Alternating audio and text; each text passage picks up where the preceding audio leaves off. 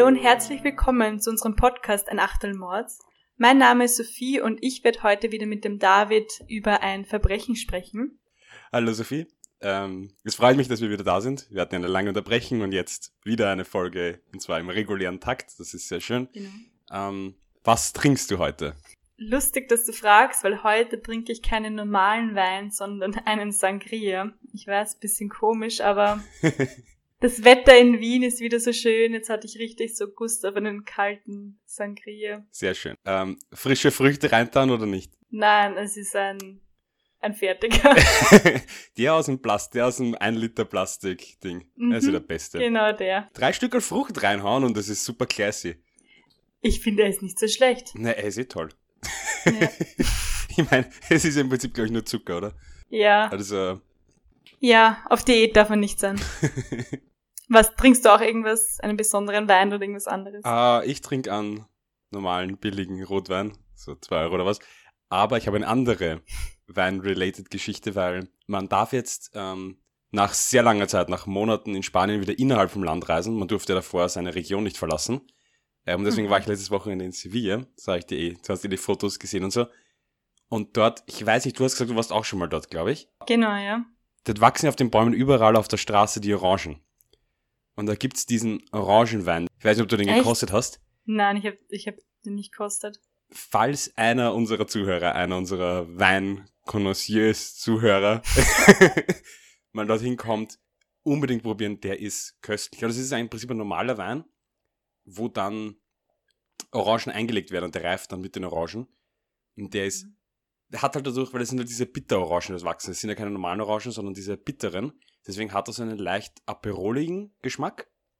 Also ist mhm. köstlich, aber trotzdem süß. Das ist wirklich. Wie heißt es noch schnell? Kriegt man das in Wien auch oder in Österreich? Ich habe geschaut, ich weiß nicht, ob man ihn bekommt. Also online habe ich jetzt mich nicht sofort was gefunden. Vielleicht bei Wein und Co. Oder ist Möglicherweise dort, ja. Ich habe okay. nur einmal kurz nachgeschaut, ich weiß nicht, ob man ihn bei uns bekommt. Aber es scheint ein sehr regionales Produkt, weil ich habe ihn auch hier noch nicht im Geschäft gesehen. Also gibt es auch nicht okay. mal überall in Spanien. Ah, ich aber will ihn jetzt unbedingt kosten. ich schaue, vielleicht kriege ich ihn da und nehme deine Flasche mit. Bald bin ich ja wieder in ja. Österreich. Yay. Okay. ähm, jetzt war es aber auch schon wieder mit lustig, denn ich glaube, wir werden mit unserem Fall beginnen. Mhm. Den habe heute ich mitgebracht. Und also der heutige Fall, der ist schon sehr lang auf meinem Laptop. Ich habe nämlich schon vor einigen Monaten begonnen, mit den zu recherchieren. Aber ich habe dann immer wieder aufgehört, weil es war irgendwie für mich nie der richtige Zeitpunkt. Der Fall ist nämlich ein sehr, sehr bekannter, auch relativ neuer und ein sehr schrecklicher Fall. Und an den werden sich alle, glaube ich, oder zumindest alle Österreicherinnen und Österreicher erinnern können. Das heutige Thema wird etwas kompliziert, vor allem aber wird es ein sehr emotionsgeladenes Thema.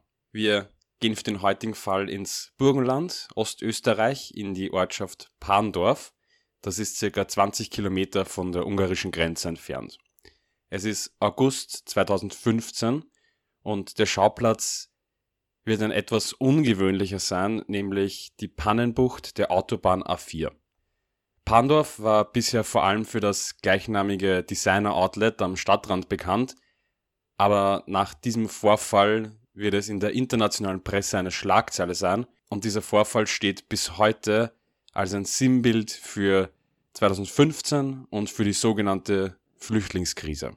Als Einleitung möchte ich natürlich kurz über die Flüchtlingskrise sprechen, aber das ist ein hochkomplexes Thema, in dem wir beide jetzt keine ausgewiesenen Experten sind und deswegen werde ich das nur kurz umreißen, um einen Blick von der Zeit zu geben.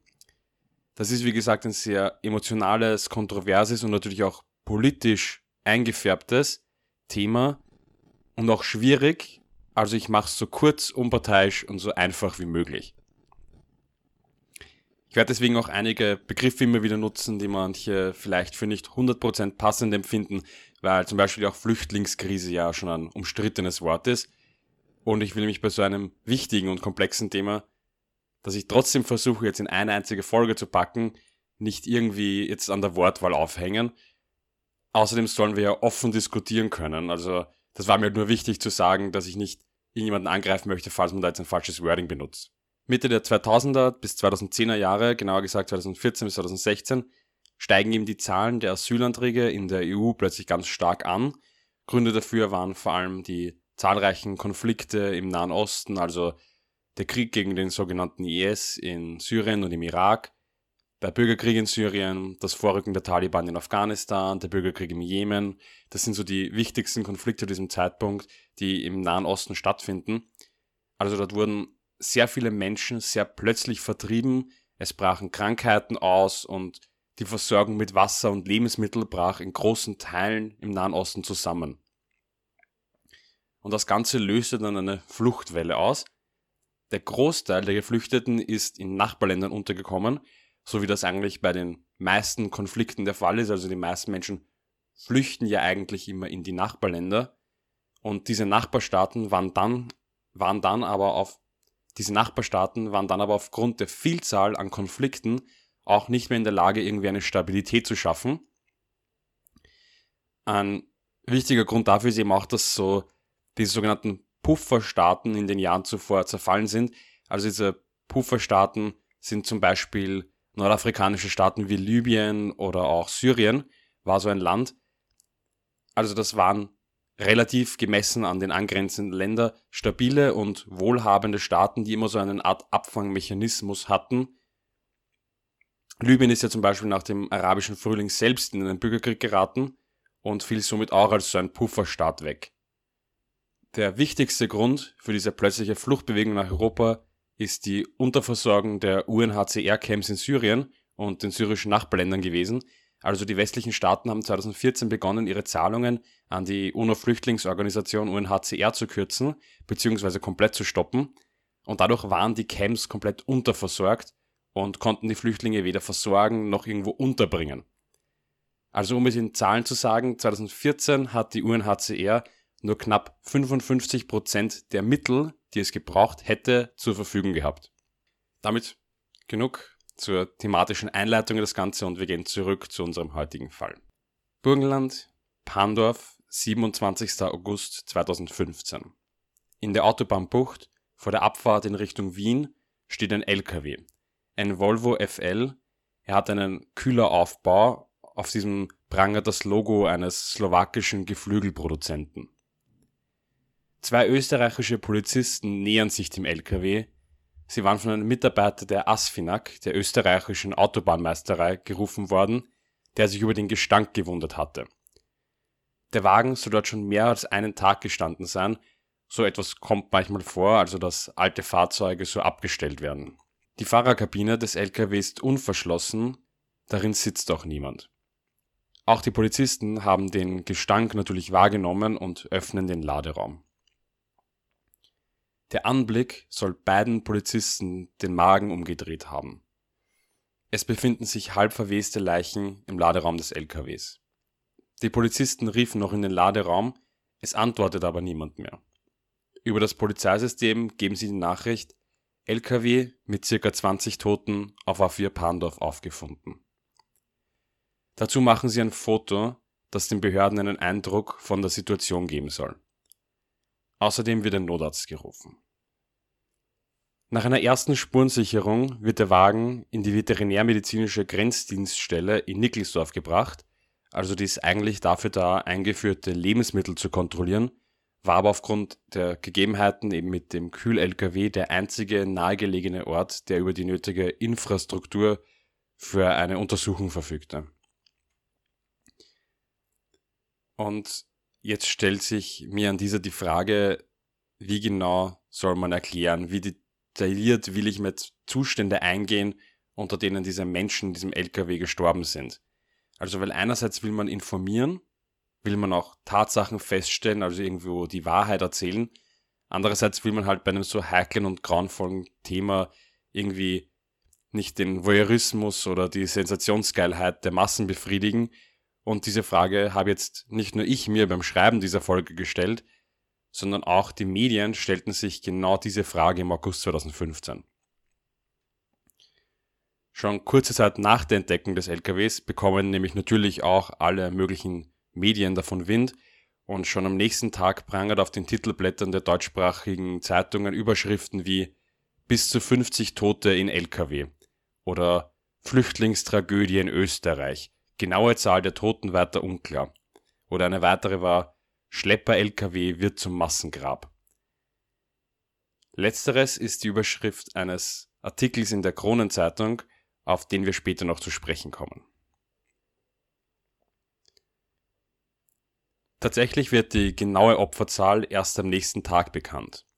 Die Leichen werden einzeln in die Gerichtsmedizin nach Wien überführt. Es waren so viele in dem kleinen LKW, dass sie sich übereinander stapelten. Am Ende zählen die österreichischen Behörden 71 Tote. 59 Männer, 8 Frauen und 4 Kinder. 71 Menschen. Jede und jeder von ihnen mit einer eigenen Geschichte, einem eigenen Leben. Menschen aus vier Nationen, die jüngste gerade erst einmal elf Monate alt. Unter ihnen Sunniten, Schiiten, Christen, Väter, Mütter, Studenten, ein Lehrer, ein Polizist, 71 Leben, die am 26. August 2015 enden, erstickt in einem LKW.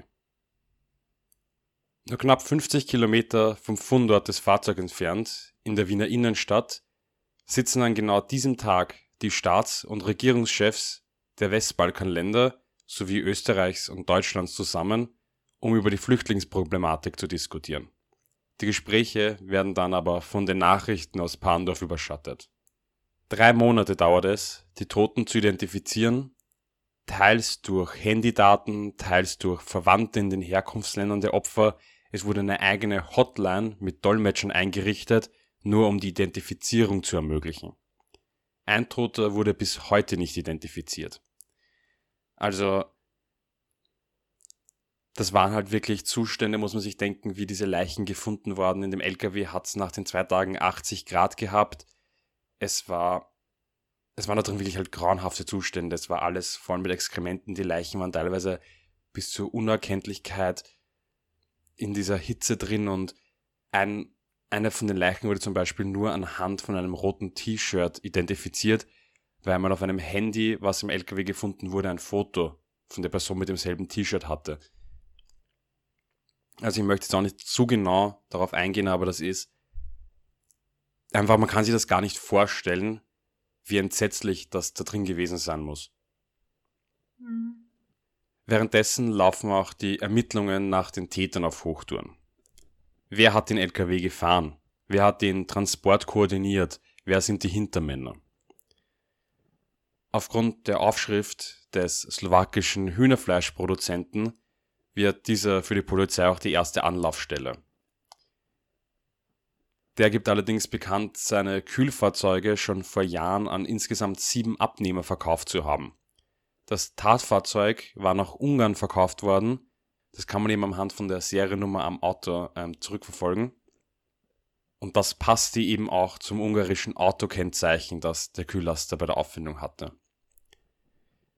In den nächsten Tagen finden auch schon die ersten Verhaftungen statt. Die burgenländische Polizei arbeitet hier mit den ungarischen und bulgarischen Behörden zusammen. Bei den Verhafteten handelt es sich um die Mitglieder eines ungarisch-bulgarischen Schlepperrings. Die österreichischen Behörden beginnen daraufhin die exakte Fahrt zu rekonstruieren. Der LKW startete in Südungarn, dort wurden die 71 Flüchtlinge in den Transporter anscheinend mit Gewalt hineingedrängt. Die Ladefläche war gerade einmal 13 Quadratmeter groß, das heißt fünf Personen auf einem Quadratmeter.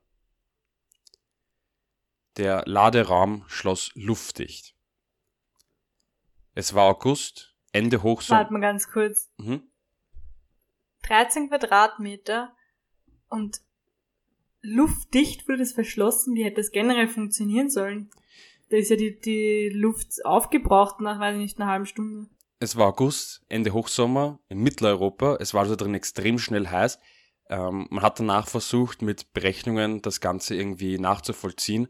Und da geht man davon aus, es kommt davon, von wo die Rechnung kommt, dass der Sauerstoff nur zwischen ein und drei Stunden ausreicht. Okay. Im Inneren des LKWs hat man dann auch Spuren gefunden, dass die Opfer versucht haben, ein Loch in die Wand zu schlagen, aber das war eben ein mhm. luftdichter, dicker Kühl-LKW, also das hätte nicht funktioniert. Dadurch, dass es eben man das berechnen konnte mit der Luft, konnte man auch danach feststellen, dass die Menschen bereits in Ungarn gestorben waren Und deswegen war dann letztendlich auch die ungarische Staatsanwaltschaft für den Fall zuständig. Okay, aber also wie hätte das generell funktionieren sollen? Also ich meine, das ist ja extrem dumm. Entschuldigung, dass ich das jetzt sage, aber. Mhm. Ähm, Hä? Ich habe mit der. Ich komme danach noch darauf zu sprechen, auch genau, wo ich meine Daten her habe. Ich habe eine Dokumentation gesehen, die heißt Erstickt im LKW, das Ende einer Flucht. Das ist eine ARD-Doku. Mhm. Und die gibt es auch auf YouTube. Da wird genau gezeigt, eben auch, wo Schlepper, wie sie das machen, weil sie wurden anfangs, fuhren sie mit nur ähm, den normalen LKWs, wie man sie kennt, mit einer Plane. Mhm. Nur haben sie gemeint, dass da immer wieder angeblich Leute hinausgeschaut hätten, dass sich etwas gelöst hätte und dass man hineinschauen konnte. Dass ja. außerdem die Leute in diesen Engen dann immer wieder vielleicht etwas geöffnet hätten, weil der Sauerstoff auch in so etwas natürlich irgendwann wenig wird, wenn das so viele Menschen im kleinen LKW sind.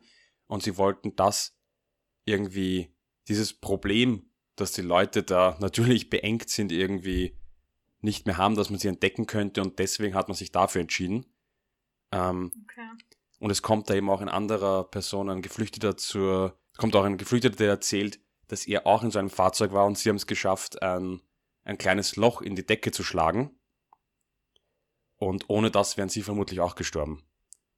Also, das hat ja. öfter gegeben anscheinend und die sind da einfach rücksichtslos davon ausgegangen, das wird schon funktionieren und ja, eigentlich total dumm, weil eigentlich ja, hätte man eben. wissen müssen, dass das nicht funktionieren kann und dass das ja, dass man eigentlich da schon von Anfang an wissen hätte müssen, was, was, was Schreckliches man da macht. Eben, oder zumindest gleich oben an der De Decke irgendwie Löcher. Ich meine, es ist generell komisch, wie wir da jetzt drüber reden, aber ich meine, das ist ja. Ja. Ich weiß nicht, unbegreiflich. Ja. ja. Okay. Voll. Als die genannten Details bekannt werden, steht ganz Europa unter Schock. Also am 30. August spricht auch Papst Franziskus nach dem traditionellen Gebet über die Toten von Pandorf am folgenden Tag findet im Wiener Stephansdom eine Trauermesse statt, bei der auch das ganze politische Österreich anwesend ist. Die internationale Presse ist voll mit Schlagzeilen über Pandorf. Am selben Tag nehmen 20.000 Menschen an einer Demonstration in Wien teil. Außerdem wurden in mehreren Städten Mahnwachen abgehalten. Den Menschen wird hier irgendwie schlagartig bewusst, dass die sogenannte Flüchtlingskrise Europa erreicht hat und sich nicht mehr um etwas irgendwie weit weg handelt, mit dem wir nichts zu tun haben. Ich möchte hier, um das Gefühl ein bisschen zu beschreiben, einen Absatz aus einem Artikel des Stern zitieren. 71 Tote, die uns nicht den Gefallen getan haben, weit weg im Meer zu ertrinken. 71 Leben, die sich in einem viel zu engen Laderaum von Schleppern durch Ungarn und Österreich fahren lassen wollten, weil am Ende ihrer Odyssee Deutschland leuchtete, das gelobte Land. 71 Leichen, die uns die Illusion beraubt haben, mit den Kriegen und Problemen der anderen nichts zu tun haben zu können. Dieser Artikel ist einerseits da, und ich habe zuvor ja auch einen anderen Artikel aus der Kronenzeitung angesprochen, der am Tag nach dem Auffinden des LKWs erschienen ist. Dieser sorgte nämlich in den folgenden Tagen ebenso für große Aufmerksamkeit, vor allem aber für große Entrüstung. Während zum Beispiel am Titelblatt der oberösterreichischen Nachrichten der Satz Kein Bild kann dieses Verbrechen beschreiben steht und der eigentlich für ein Titelbild vorgesehene Platz an diesem Tag leer blieb, findet sich auf Seite 3 der Kronenzeitung ein Bild des Laderaums des LKWs. Und nicht nur irgendein Bild, sondern jenes allererste Foto, das die Beamten gemacht haben, um ihren Kolleginnen und Kollegen einen Eindruck von dem Horrorgeschehen zu geben. Beim Presserat gehen darauf unzählige Beschwerden an. Also, dieses Foto war unzensiert, dort zu sehen, dieses Foto ist absolut schrecklich und man kann sich gar nicht vorstellen, wie das irgendwer abgedruckt hat. Also, das ist auch mittlerweile, diese ganzen Artikel sind gelöscht. Äh, man findet es auch online nicht mehr. Und ganz, ganz schrecklich, wenn man dieses Foto sieht. Also, und das hat eben danach auch riesige Wellen geschlagen. Es haben sich wirklich unzählige Menschen beschwert über, die, also über diesen Artikel, über beim Presserat haben alle und alle anderen Zeitungen es hinter auch sehr, es war so ein bisschen eine Niedertracht in den Medien, könnte man fast sagen, weil das ist wirklich, das Foto ist wirklich einfach der Horror. Ja, also ich verstehe da die Entrüstung der, also der Bevölkerung zum einen, aber auch der, der anderen Zeitungen oder der anderen, der anderen Presse total, weil das ist einfach diese Sensationsgeilheit, die da von der Kronenzeitung jetzt in dem Fall extrem ausgenutzt wird, dass Leute vielleicht die Zeitung kaufen oder und einfach mit Leben spielen, um selber vielleicht Profit zu schlagen oder ja, ihr, ihre Leser mit irgendwas zu catchen und ja, ich meine, es gibt sicher auch genug Menschen, die sowas gern sehen und die sich da gern dann, ja, die sowas gern lesen und sich auch denken, ja, super, dass diese Zeitung jetzt dieses schreckliche Bild äh, veröffentlicht hat, aber wie man jetzt sieht, der, Groß, der Großteil der Menschen hat es ja auch kritisch gesehen und hat den Presserat eingeschalten und so. Gab es denn irgendwelche Konsequenzen? Richtige Konsequenzen gibt es da keine, weil, ähm, soweit ich weiß, ist die Kronenzeitung nicht beim Presserat und generell ähm, durch die Pressefreiheit gibt es da eigentlich sehr selten irgendwelche Konsequenzen für Zeitungen. Also. Diese ganze Diskussion erinnert mich jetzt auch zum Beispiel an das Attentat von Wien. Mhm. Da gab es ja auch große Empörung an diese ja. Veröffentlichungen der, ja, der Bilder dieser Nacht und so weiter, was ja auch ja. schrecklich war und unnötig. Das, ich meine, ja, ich weiß nicht, was sich die, diese Zeitschriften, gerade Kronenzeitung, Ö24 oder Österreich, ja, ja. da denken. Ich habe auch jetzt gerade, wie du gesagt hast, dran gedacht, ähm, genau, das wäre auch wieder so was Typisches wie da beim Terroranschlag von Wien oder ich habe jetzt auch wieder gedacht an das mit dem, wir haben schon mal drüber gesprochen, über das, ähm, das Geiseldrama von Gladbeck, dieses, dass die Medien da einfach plötzlich so eine Sensation sehen und sie da drauf stützen müssen, ohne irgendwie mhm. drüber nachzudenken, was sie da jetzt eigentlich gerade machen. Für den Voyeurismus irgendwie. Ja. Ja, wobei zum Beispiel, wie es jetzt die oberösterreichischen Nachrichten gelöst haben, das finde ich ja also eigentlich ein gutes Zeichen und vielleicht kriegt das genauso Aufmerksamkeit. Also ich verstehe nicht, warum man dann, also ja, ja. Ich weiß nicht. Ich glaube, die haben halt auch alle ihre Zielgruppen und wahrscheinlich wissen sie auch, dass, also es gibt sicher Menschen, die, die sich das gern oder denen das egal ist, dass man das jetzt sieht. Ja. Man's, weißt du, ich meine? Voll. 2017 veröffentlicht die ungarische Polizei ihre Ermittlungsprotokolle und erhebt Anklage gegen insgesamt elf Personen wegen krimineller Vereinigung. Die vier Hauptverdächtigen werden außerdem wegen Mordes angeklagt. Sie alle sind Teil eines großen Schleppernetzwerks, das insgesamt über 1000 Menschen nach Europa geschleust haben soll. 2018 werden die elf Personen in erster Instanz alle schuldig gesprochen die Angeklagten schweigen während des Prozesses. Beide Parteien gehen in Revision. 2019 werden erneut alle für schuldig befunden und die vier Hauptangeklagten zu lebenslänglicher Haft verurteilt. Drei von ihnen ohne Möglichkeit auf Entlassung, einer mit frühester Entlassungsmöglichkeit in 30 Jahren. Vielleicht nur mal ganz kurz, weil die da zum Mord verurteilt sind und vielleicht denkt sich ja, wer warum warum ist es da Mord? Aber Mord bedarf ja einen Vorsatz und der Vorsatz muss nicht so sein, dass ich jetzt sage, okay, ich möchte jetzt diese Menschen töten. Das war vielleicht in, in diesem Fall ja nicht mhm. ähm, so. Aber es ist auch Mord, wenn, ein, wenn es einen Eventualvorsatz gibt und das bedeutet, dass wenn sich, wenn sich der Täter ähm, damit abfindet, dass diese Menschen sterben könnten und er, wie schon gesagt, sich damit abfindet, ist es genauso ein Vorsatz. Mhm. Und dann in dem Fall, wie es auch so weit sind, bei diesem Fall, auch Mord. Mhm. Am Ende unserer heutigen Folge möchte ich jetzt noch über das Thema Schlepperei sprechen. Also, wie kommen überhaupt Flüchtlinge nach Europa? Wie läuft das Ganze ab? Der LKW aus dem heutigen Fall startet ja erst in Ungarn. Mehrere Medien haben versucht, die Wege einzelner Personen aus diesem LKW nachzuzeichnen. Viele von ihnen stammen aus dem Kriegsgebiet Syriens Über die türkische Grenze kamen die meisten von ihnen durch einen Schleuser. Also Schleuser, das sind Personen, die zum Beispiel Schleichwege durch Wälder kennen oder blinde Flecken der Grenzbeamten kennen oder auch Kontakte zu bestechlichen Grenzbeamten haben. Von der Türkei nach Griechenland führt der Weg meist über das Mittelmeer und diese ist extrem gefährlich. Also da werden Menschen meist auf Schrottbooten in viel zu großer Zahl geladen. Ähm, wenn die Küstenwache das Boot abfängt, wird nämlich für gewöhnlich die Personen zurückgebracht und dann wird das Boot versenkt. Und deshalb sind es eigentlich immer solche Schrottboote, die häufig die Überfahrt gar nicht mehr schaffen, weil eben, weil Schlepper mir nicht wollen, dass zum Beispiel jetzt ein gutes Boot von ihnen versenkt werden würde. Was eigentlich auch total schlimm ist, wenn man darüber nachdenkt.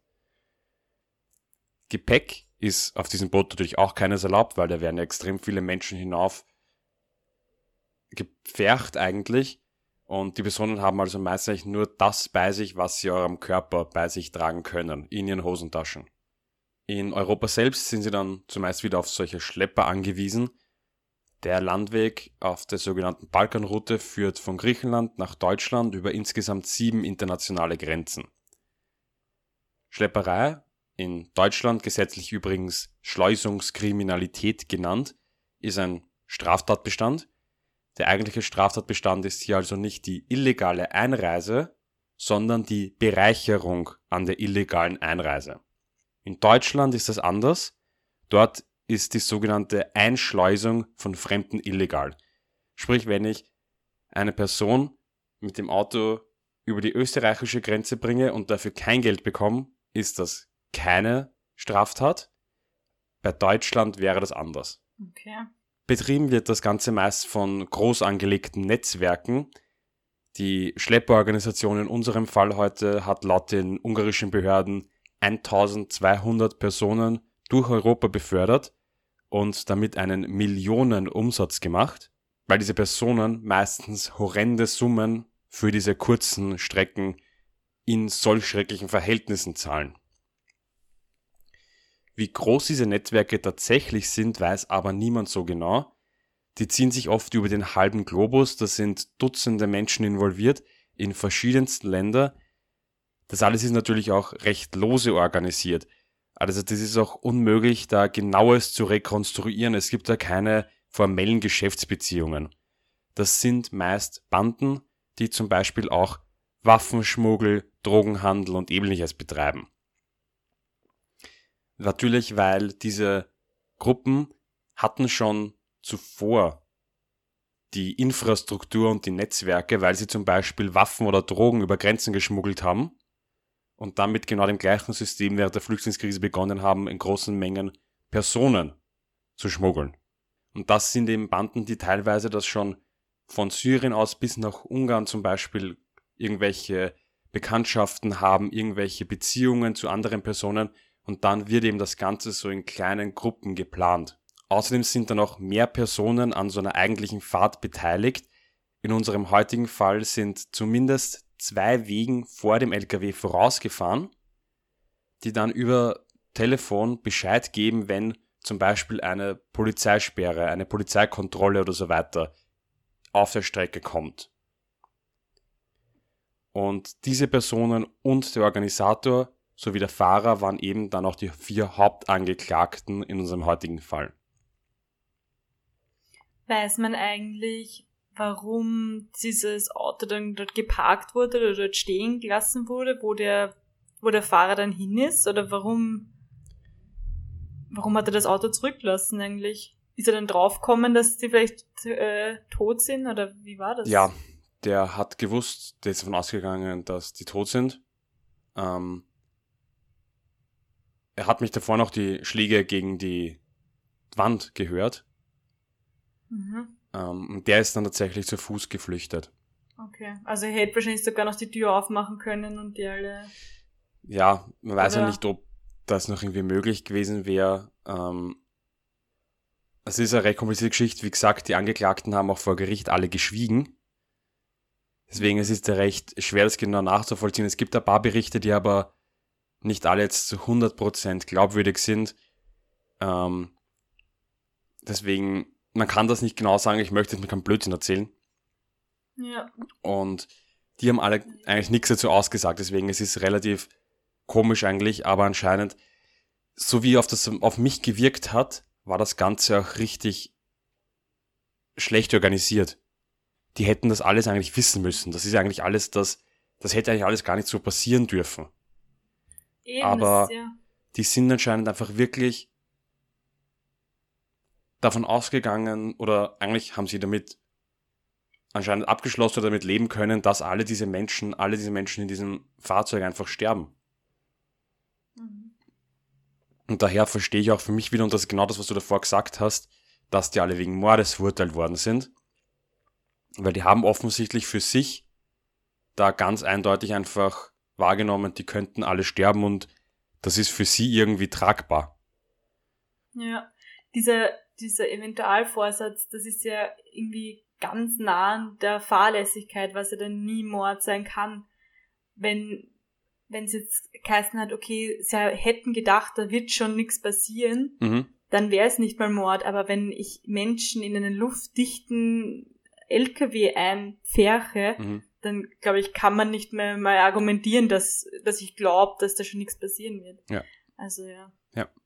Echt komisch, ja. Ich meine, muss ich sagen, die sind ja in Ungarn verurteilt worden. Ich weiß nicht genau, wie dort der Okay, ja, Mordparagraph ähm, definiert ist. Ich gehe davon aus, dass er eh ähnlich wie bei uns sein wird.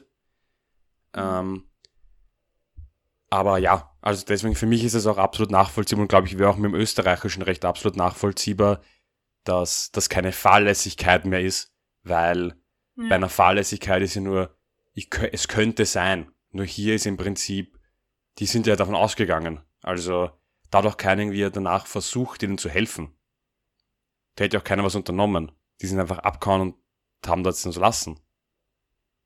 Mhm. Aus dem Lagebericht Schlepperei und Menschenhandel 2020 des Bundesministeriums für Inneres geht hervor, dass 91% der Schlepper männlich sind. Außerdem ist der typische Schlepper zwischen 20 und 40 Jahre alt.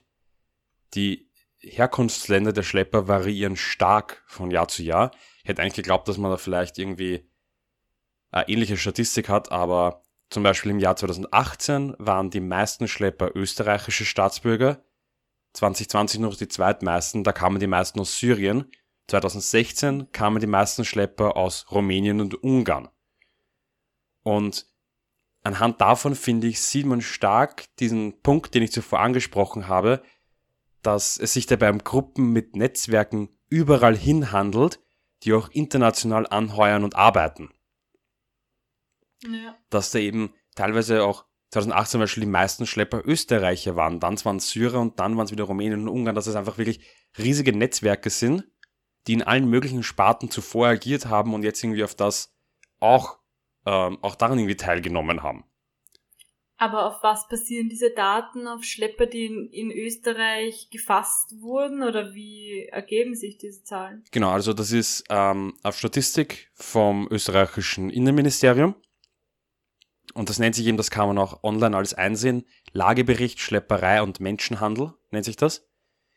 Ähm, und das sind eben genau die Personen, die ähm, von Österreich ausgeforscht wurden, die aufgegriffen wurden. Und davon Ja. gibt es eine genaue Statistik jedes Jahr, wo man eben genau nachschauen kann, Geschlecht, Alter, Herkunft, das wird alles genau aufgeschlüsselt. Mhm. Wie schon gesagt, also meine Daten kamen jetzt vor allem von der ARD-Doku Erstickt im LKW, das Ende einer Flucht und dem Sternartikel, den ich auch zuvor zitiert habe, der heißt 71 Leben, ein verlassener LKW, ein Laderaum voller Leichen, Rekonstruktion einer Tragödie. Und über das letzte Wort aus diesem Artikel möchte ich eigentlich noch kurz mit dir sprechen, und zwar über das Wort Tragödie. Was heißt für dich eigentlich Tragödie? Ich muss sagen, wie du jetzt den Titel vorgelesen hast, fand ich das Wort Tragödie auch komisch, weil es für mich immer ein bisschen relativiert. Ich habe jetzt auch dran denken müssen, dass es immer heißt, bei diesen ganzen Femiziden Familientragödie Mhm. oder sowas. Und das relativiert eigentlich, weil es ist keine Tragödie, es ist Mord. Mhm. Ähm, ja. Das ist eigentlich eh genau das, worauf ich hinaus wollte. Ähm, ich finde nämlich auch, dass es Tragödie ist, für mich klingt nach einer Lawine oder einem Erdbeben. Etwas, das. Sachen, die man nicht beeinflussen genau, kann. Eine Tragödie, beziehungsweise ja. eigentlich, ich glaube, im ursprünglichen Sinne ist ja Tragödie das Gegenteil von einer Komödie. Also eigentlich ein. Im Lyrischen eigentlich. Ich oder? glaube, aus, vielleicht aus dem griechischen Theater oder so. Bin leider jetzt kein ja. Theaterwissenschaftler. Ähm, aber eigentlich ist es für mich auch so. Das ist irgendetwas Tragisches, das passiert. In dem Fall finde ich es aber auch so komisch, dass alle Artikel und auch zum Beispiel, ich glaube, der Wikipedia-Artikel heißt auch Flüchtlingstragödie von Pandorf und das wird auch fast immer genannt die Flüchtlingstragödie. Aber das ist eigentlich keine Flüchtlingstragödie. Das ist ein Mord durch Leute, die sich an dem Elend anderer Menschen bereichern wollten. Mhm. Das ist für mich keine Tragödie. Stimmt, ja. Das ist Menschen, die aus Geldgier andere Menschen im Prinzip in den Tod getrieben haben. Die Menschen sind auf diesen Laderaum ja. gepfercht worden. Die haben nicht wissen können, dass im Prinzip von Anfang an bei diesem Plan klar war, dass sie das nicht überleben werden. Und deswegen ist es für mich auch irgendwie ein ganz, ganz komischer Begriff in dem Fall. Und genau das, was du jetzt angesprochen hast, ist eben das, worüber jetzt auch gerade sehr viel diskutiert wird. Genau, über das, ja. was man sagt bei einer Familientragödie, wenn ein Mann seine Frau umbringt. Oder seine Ex-Frau mhm. oder seine Freundin oder was weiß ich. Das ist, dass dann einfach eine Tragödie daraus wird. Was es ja mhm. eigentlich nicht ist. Ja, stimmt, ja. Und ein anderer Punkt, über den ich auch noch sprechen wollte, weil das habe ich irgendwie ganz interessant gefunden, auch an dem Zitat aus dem Sternartikel, was ich vorgelesen habe, dass in dem Artikel eben steht, dass das 71 Menschen waren, die uns irgendwie nicht den Gefallen getan haben, im Mittelmeer zu ertrinken. Was eben auch öfter angesprochen worden ist in diversen Artikeln, dass dieser, dieser Fall steht ja immer noch so ein bisschen als dieses Sinnbild für die Flüchtlingskrise und für die, für die Folgen der Flüchtlingskrise. Als Österreicher kennt man irgendwie Pandorf. Also ich glaube, fast jeder Österreicher hat vielleicht davon schon auch zuvor gehört, entweder aufgrund eben der Geschäften dort oder als Wiener, wenn man zum Neusiedlersee fährt, fährt man mhm. daran vorbei. Also Pandorf ist den meisten schon ein Begriff.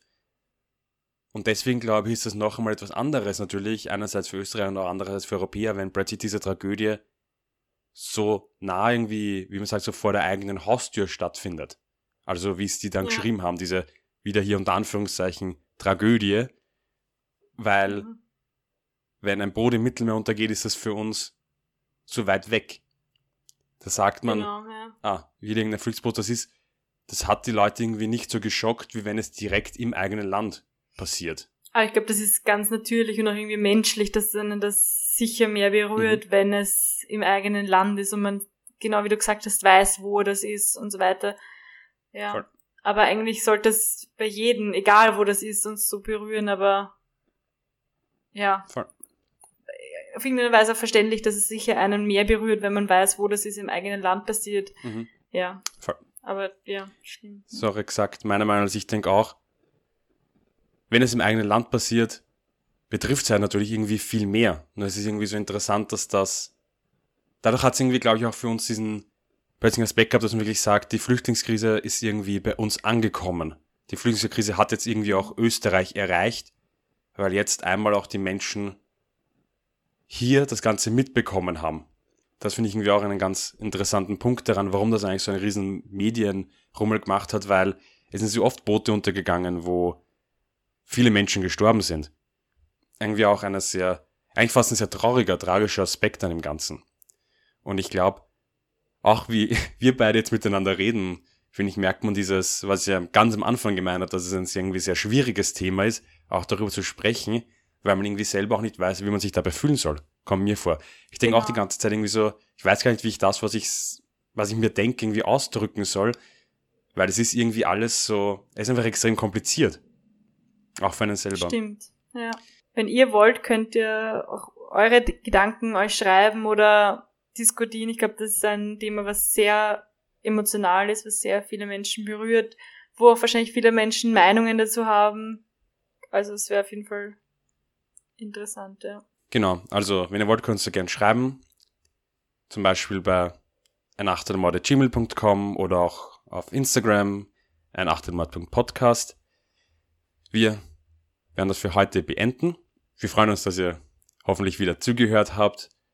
Und wir werden beim nächsten Mal wieder einen neuen Fall besprechen. Hoffentlich vielleicht einen etwas weniger deprimierenden als den heutigen. Aber wir hoffen, dass ihr auch dann wieder zuhört. Wir freuen uns auch, wenn ihr uns zum Beispiel eine gute Bewertung gebt bei Apple Podcasts. Und wir werden jetzt noch unsere Achtel austrinken, beziehungsweise die Sophian Sangria. Sangria. und uns dann in zwei Wochen wieder treffen auf ein Achtelmord.